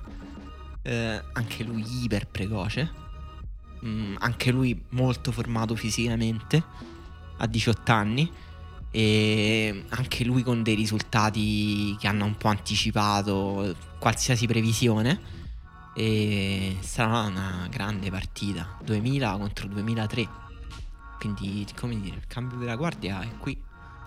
Sì, eh, Annacon ha detto che secondo lui più impressionante del peso di palla con il dritto di Alcaraz è gli angoli che riesce a trovare con il rovescio e che forse lui non è ancora del tutto consapevole di quanto questa sia un'arma. Quindi quando eh, aumenta la sua consapevolezza, la sua capacità di leggere se stesso nelle partite, magari diventerà ancora più pericoloso utilizzando questi ulteriori tipi di variazione. E sì, ehm, c'è, c'è qualcosa. Uno degli aspetti più misteriosi del talento di un tennista, secondo me, è la velocità del braccio, no? Perché sembra proprio indipendente da qualsiasi variabile. Eh, da qualsiasi cosa tu ne possa dire anche, perché eh, sì. sta lì e lo sta fa. Sta lì, esatto. E, e Alcaraz è un po' questo, però. Cioè, nel senso che la velocità di certi suoi dritti è spaventoso. Cioè, c'è qualcosa di misterioso effettivamente che fa pensare a qualcosa di magico. Ehm, chiudendo il tabellone, poi andiamo sulle vostre domande. Bodik van de Zanschulp ha battuto Schwarzman in una bellissima partita. Lui è fighissimo, secondo me. Cioè, non, non come personalità, come personalità è molto X. eh, sembra fisicamente un misto tra boh, Pospisil e Bernardeschi. E... È un po' difficile immaginare questa cosa che hai detto. Se dopo mi fai un disegno. Però è divertente, cioè uno che viene a rete, ha un bellissimo dritto, serve bene, ha colpi, ha un bel braccio, è divertente. Medvedev, eh, que- prima di andare alle domande volevo chiudere su questa domanda per te. E dando per assodato che Djokovic è strafavorito prendi Sverev o prendi Medvedev come suo antagonista? Quindi, però te la, te la metto ancora un po' meglio la domanda. Prendi Sverev in semifinale come possibile eh, carnefice di Djokovic o prendi Medvedev in finale? Perché sono due cose un po' diverse. Ehm, vedo Medvedev in finale perché ha perso una media di 2-3 game per set fin qui e sta giocando contro avversari completamente diversi e sta facendo partite bellissime. Ha fatto delle partite, ma, ma con tutti, con tutti. La partita di ieri con Daniel Evans probabilmente non ha nessuna speranza di batterlo. Comunque ha avuto al suo interno dei momenti molto interessanti a livello di tennis, di cose che sono successe. E quindi insomma Mm, spero che, che a Zverev vengano poste delle difficoltà. Non penso che Zverev invece non sia un rischio per Djokovic. Assolutamente, Djokovic è molto precario in questo tabellone. Eh, però sto guardando Medvedev, un giocatore veramente meraviglioso. Zverev però, eh, al di là se, se batterà Sinner, Opelka è molto tosto secondo me. Cioè è un tennista che non ha perso un set se non sbaglio, fino uh, a questo momento. A Harris, che insomma, Dio, se ascoltate questo podcast e Opelka è stato eliminato, mi dispiace ma è, non l'avevamo vista arrivare diciamo.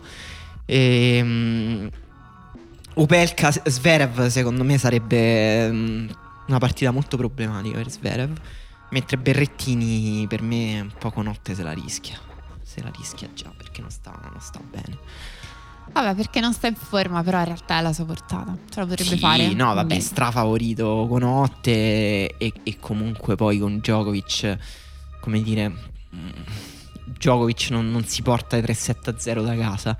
Eh, però Berrettini sembra un po' affaticato non, non, non, sembra aver recuperato del tutto dall'infortunio e per lui è troppo importante muoversi bene in campo proprio per come è strutturato il suo gioco, per come sono strutturati i suoi schemi, i suoi pattern e comunque sta lottando mentalmente a un giocatore ormai top 5 Berrettini mentalmente, quindi sta anche vincendo partite che... Non, cioè, Bellissimo. Con Ivashka è, ha vinto una partita difficilissima. Ivashka sta giocando benissimo. Eh. Il nome è strano, però lui è forte. Aveva vinto un torneo prima dello eh, US sì. Open. Sta molto sì. in forma, gioca bene. Non aveva niente da perdere. Berrettini stava male. E va, eh, comunque Berrettini ne è uscito. In 5-7 ne è uscito. Ma dimmi, ci sono delle domande per Quiet Place per caso? Molte. Eh, molte, cioè molte. diciamo molte rispetto al fatto che abbiamo fatto questa mm, domanda di domande un'ora fa. Quindi Francesco per esempio chiede domanda su Sinner, quindi la giro direttamente a te. Direttamente all'ufficio Sinner. Esatto, eh, presieduto da Tiziana. Eh, cosa ne pensate delle evoluzioni più recenti del suo gioco? Mi sembra che si stia normalizzando rispetto al, rispetto al tennista hyper aggressivo che era durante i primi sei mesi del tour. No, i primi mesi, no, sei mesi l'ho inventato io. Chiede Francesco. Allora, la, che, che il gioco di Sinner potesse sembrare monodimensionale, probabilmente all'inizio era vero, ma secondo me l'abbiamo visto giocare troppo poco all'inizio della sua carriera. E penso che gli fosse naturale evolvere aggiungendo altre cose ed è vero che lui lo fa gradualmente, lo fa gradualmente dentro i singoli tornei, lo fa anche nei momenti di difficoltà. A volte quando ha anche dei momenti in cui lascia rientrare gli avversari che non gli sono affatto superiori, è perché lui non trova qualcosa e torna a fare quello che gli appartiene più naturalmente, che è tirare forte e basta. Però ha delle cose che gli appartengono e soprattutto ha questa gigantesca consapevolezza di come deve crescere ed evolversi come giocatore, quindi non so se ho risposto a questa domanda. direi. Francesco, eh, ciao Tiziana e ciao Ema, ciao Francesco. Nell'eventualità del quarto di finale Nole Berrettini, cosa potrebbe fare il nostro per mettere in difficoltà Nole? Dobbiamo sperare solo in una giornata no del numero uno del mondo oppure ci sono margini rispetto alla finale di Wimbledon? Domanda extra, andrete alle finals a Torino? Rispondo io e secondo me purtroppo ha... Allora, ha, me- ha meno speranze rispetto agli ultimi confronti. Cioè sia a Roland Garros che a Wimbledon, Berrettini con Djokovic. Perché sta peggio. Sì, perché non è all'apice della forma, questo è vero. Non sta bene. È vero che neanche Djokovic secondo me sta proprio bene, però sta molto meglio di Berrettini e comunque, mh, mm, come dire, eh, Djokovic ha molte più sfumature al suo interno di stare male, stare bene, vincere comunque, sempre e comunque. E quindi um, lo vedo male sinceramente. Andrete alle, alle finals di Torino mm, al momento per me è difficile. Stiamo attendendo che ci invitino. e Alessandro eh, mette una gif di Alcaraz che grida e chiede ce li meritiamo altri 15 anni di Nadal? non capisco Alessandro se questa è una domanda tipo negativa o positiva. Nel senso sì, ce li meritiamo. Cioè, sì, perché abbiamo fatto qualcosa di sbagliato. credo che ci mere... No, sarà, sarà interessante vedere perché Nadal, insomma, è arrivato già con un grande rivale sul circuito. Eh, chi, sarà, chi saranno i rivali di, di, mm, di Alcaraz? Alcaraz ha, eh, credo, sei anni meno di eh, Zizipas e Zverev, che è la stessa distanza d'età che c'è tra Djokovic e Federer. Ah, bellissima questa simmetria, fantastica. E effettivamente è più facile vedere come si spartiranno eh, il tour, gli slam, le superfici, i giocatori della generazione di mezzo, quella di, di Zverev. Ancora le superfici, sono finite le superfici, sono tutte uguali le superfici. Dai, facciamola un po' questa cosa, è un bellissimo gioco. no, è vero che sembrano, sembrano, uguali per tutti i giocatori. Tipo Alcaraz comunque ha un'universalità pazzesca nel suo gioco, cioè può, potrà giocare bene su tutte le superfici. Mentre tipo in bocca al lupo a Lorenzo Musetti per, ecco, sì, esatto. per fare dei risultati fuori dalla terra, la strada è molto lunga. E... Giovanni, Alcaraz fenomeno blef, Giovanni, fenomeno totale, fenomeno. di che stiamo parlando? Francesco, forse è una mia impressione, ma mi sembra che le teste di serie del tabellone femminile stiano facendo mediamente meglio che nel resto dell'anno. Tre delle prime otto già ai quarti, altre tre potrebbero arrivarci oggi, anche se non è scontato. Cosa ne pensate quando tre mesi fa commentavamo un Roland Garros in cui la semifinalista con il seeding più alto era 17? Un tennis che riprende i suoi binari ora che è passato più tempo dai primi scossoni pandemici? È interessante questo, eh? È difficilissimo identificare perché sia stato il Roland Garros a essere così il torneo più imprevedibile dell'anno. Stat- è una fase di transizione, questo sicuramente, è una fase di transizione. E secondo me in questo momento eh, in questa specifica fase di transizione del circuito femminile il cemento ha permesso ad alcune giocatrici di costruire una fiducia più continuativa, quindi è stata la superficie su cui hanno vinto, su cui aveva vinto Kerber in quel momento di grande incertezza tra il 2016 e il 2017 in cui le giocatrici che vincono ora erano ancora molto piccole, in cui si è confermata per quattro volte Osaka, in cui arrivano giocatrici che effettivamente hanno una loro identità tennistica, mentre sulle altre superfici succede che dipende molto dal, dal momento di forma, dalla composizione dei tabelloni e da queste cose. Eh, però insomma il fatto che si siano confermate le teste di serie, secondo me la lettura è importante proprio di questo specifico torneo. Davide chiede cosa ne pensate di Maria Saccari, l'esplorer Roland Garros è sostenibile per lei o è stato un fuoco di paglia?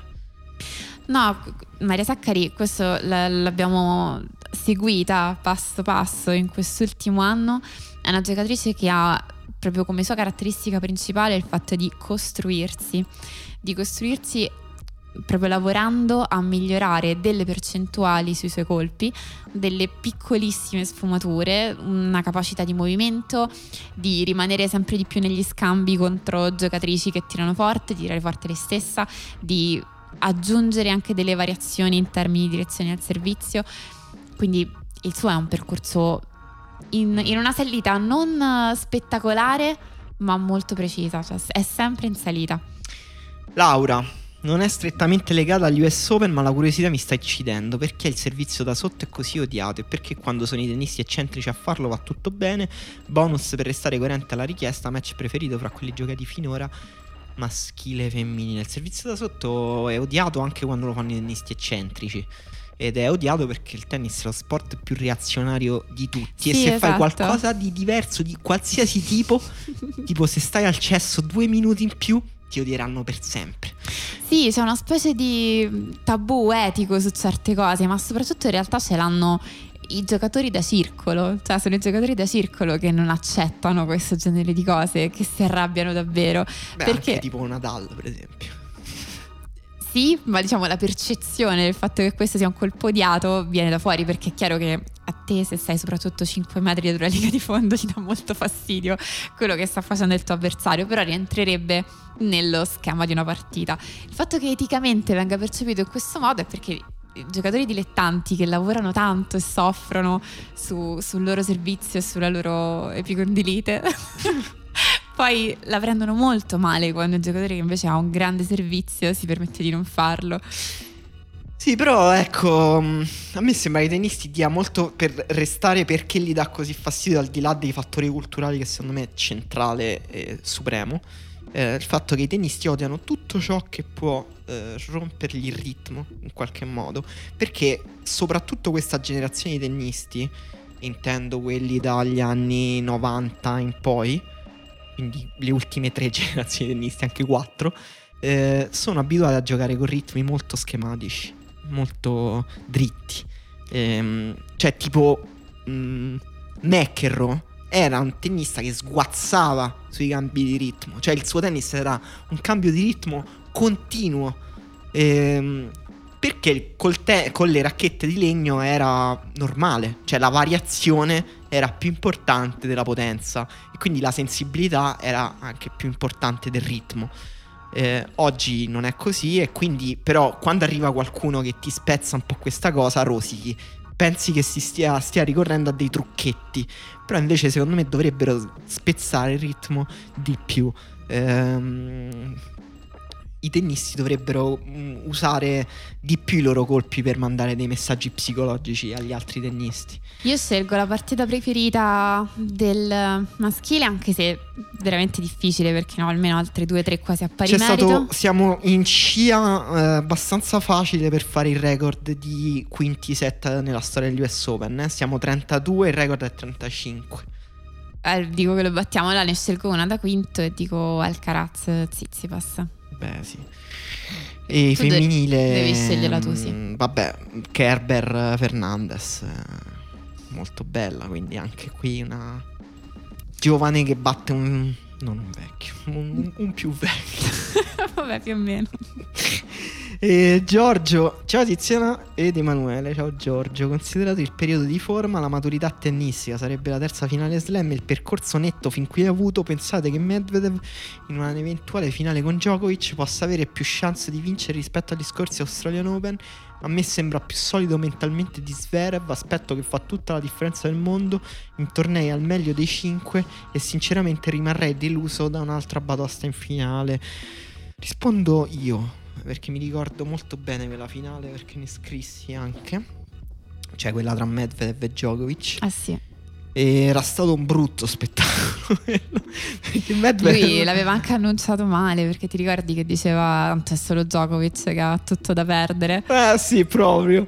No, perché c'era, sì, è vero, c'era un grande hype perché, perché comunque Medvedev sembrava eh, un po' immune a questo tipo di, mh, di, di- di sottomissione psicologica che i Big Three sottopongono agli altri. Cioè, Zverev comunque mentalmente era- aveva già mostrato segni di pasta frolla, uguale TM, che comunque TM è vecchio ormai. Ehm, però Zizipas uguale, tutti sembravano un po' sottomessi psicologicamente. Medvedev sembrava un po' avere quello sbrilluccichio del pazzo che dice arriva in finale e non gliene frega niente. E invece si è fatto massacrare. È stata una delle finali proprio più a senso unico degli ultimi anni. Quella tra Djokovic e, ehm, e Medvedev agli Australian Open. Secondo me ha più chance proprio per quella sconfitta. Nel senso che comunque un po' ha imparato. E, e un po' eh, perché Djokovic secondo me non sta bene come stava bene a quegli Australian Open. Anche se quelli Sì, Australian Open d'accordo. non so se ti ricordi. Aveva uno strappo agli addominali Sì, di aveva- 5 centimetri. Aveva vari problemi fisici, era... però in realtà secondo me stava molto bene in quegli Australian Open. In questi US Open io, non- io lo vedo un po' stanco, Djokovic, anche mentalmente, lo vedo Sì, un po' tipo fatemi vincere questo torneo che devo riposarmi. E... Però insomma alla fine ha ragione Giorgio, è, è vero che sembra più solido mentalmente fino a quando non colpisce una telecamera per sbaglio oppure perde in finale agli Australian Open. Però di sicuro trasmette la sensazione di una personalità più, molto più presente. Però io alla fine prendo Zverev eh, come finalista, cioè mi sembra più pronto. Sembra che non avere un'anima possa essere un vantaggio nel vincere titoli. È che Zverev è già passato un paio di volte in finali brutte, perse male. E comunque ha migliorato, secondo me ha migliorato tantissimo il suo gioco. Comunque, eh, tanto si sa che mi sta antipatico, però mi ha fatto ridere perché ha detto che mm, è il giocatore che ha, ha, per, ha perso più finali oppure ha perso da due set di vantaggio da 758 edizioni degli US Open che quindi sono gli US Open tipo del 1350 quando l'America ancora non esisteva ma c'era questo grandissimo stadio nel mezzo della prateria. No, c'era un'immagine molto bella. E, ehm, e poi c'è il fatto che Zverev incontra Djokovic in semifinale eventualmente se insomma non succede qualcosa in mezzo e comunque è più facile battere Djokovic in semifinale che in finale e favorita secca del torneo femminile a questo punto, dice Francesco. Non rispondiamo più a queste domande. Basta. Questo sono il tradimento continuo del tennis. Ehm, Aurelio, chi vi piace di più tra le teenager della WTA? Chi è bluff? Questo accento. Chi è bluff e chi è fenomeno? Chi tra loro arriverà più in alto in classifica? Qual è la pagina di meme sul tennis che vi fa più ridere? partiamo dal fondo, meme sul tennis c'è molto da lavorare. Eh. No, non funziona tantissimo perché forse manca la dinamica dello scambio che c'è negli sport di squadra, in cui c'è un gruppo che ha dei significati condivisi e, e lo fa in opposizione all'altro gruppo. Il tennis è troppo dispersivo su questi meme, non, non vanno. No. Non c'è una guerra di meme su, su no. questo. Quindi, teenager uh, eh, VTA? Teenager, dai, Goff non, non, può essere un bluff, cioè è troppo centrata, ha un fisico perfetto per il tipo di gioco che sta facendo, è, è, ha una capacità di concentrazione impressionante, una crescita costante in questi anni, non può essere un bluff Goff, è un fenomeno. Sì, prendo pure Raducano, dai. E... E, e di Fernandez abbiamo detto belle cose fino adesso che non ci rimangiamo assolutamente e Sviantec mi sa che non è più una teenager, quindi no. non possiamo più metterla nel gruppo. È arrivato proprio una domanda last minute di Jacopo. E ehm, Karatsev è un bluff oppure deve solo ritrovare motivazione e carica agonistica? Ivashka può migliorare ancora e diventare una presenza semifisso nelle seconde settimane slam.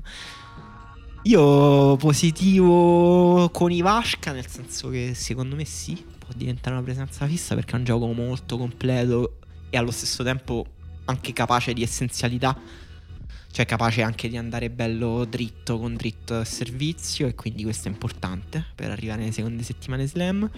Karatsev bluff in che senso? Cioè comunque Karatsev sta dando consistenza ai suoi risultati, è vero che non, è, mm, non sembra più riuscire a fare quell'esploit, però eh, è vero che l'anno scorso era un po' in una settimana da pazzo, in un anno, ricordiamolo, molto mm, peculiare per il tennis, su cui bisogna fare la tara un sacco di cose. E Karatsev non credo che vincerà Mano Slam, cioè se questa è la domanda. Però secondo me è, è anche lui uno da se- seconda settimana. Sì, forse sono andati particolarmente male in modo un po' inatteso eh, gli ultimi tornei in Canada e a Cincinnati, però non vuol dire niente. No, poi ha fatto un buon, uh, un buon US Open è stato eliminato da. Oddio, c'è un vuoto. Eh, da, da, Brooksby. Da Brooksby. al quinto. Al quinto. E... Però ecco, una partita che avrebbe pure potuto vincere, un torneo in cui ha, recuperato delle partite un po' difficili pure, cioè il giocatore c'è mi sembra. E, ehm, Come lo motivava Vesnina in doppio a, alle Olimpiadi e agli altri tornei, Forse, forse dovrebbe diventare la sua allenatrice. Va bene, abbiamo risposto a tutte le vostre domande e grazie per tutte le vostre domande. Beh sì, grazie mille, le faremo anche per la prossima, è stato molto bello. E grazie anche Raul, grazie a Elena. E ci sentiamo la prossima settimana. Eh sì, a presto.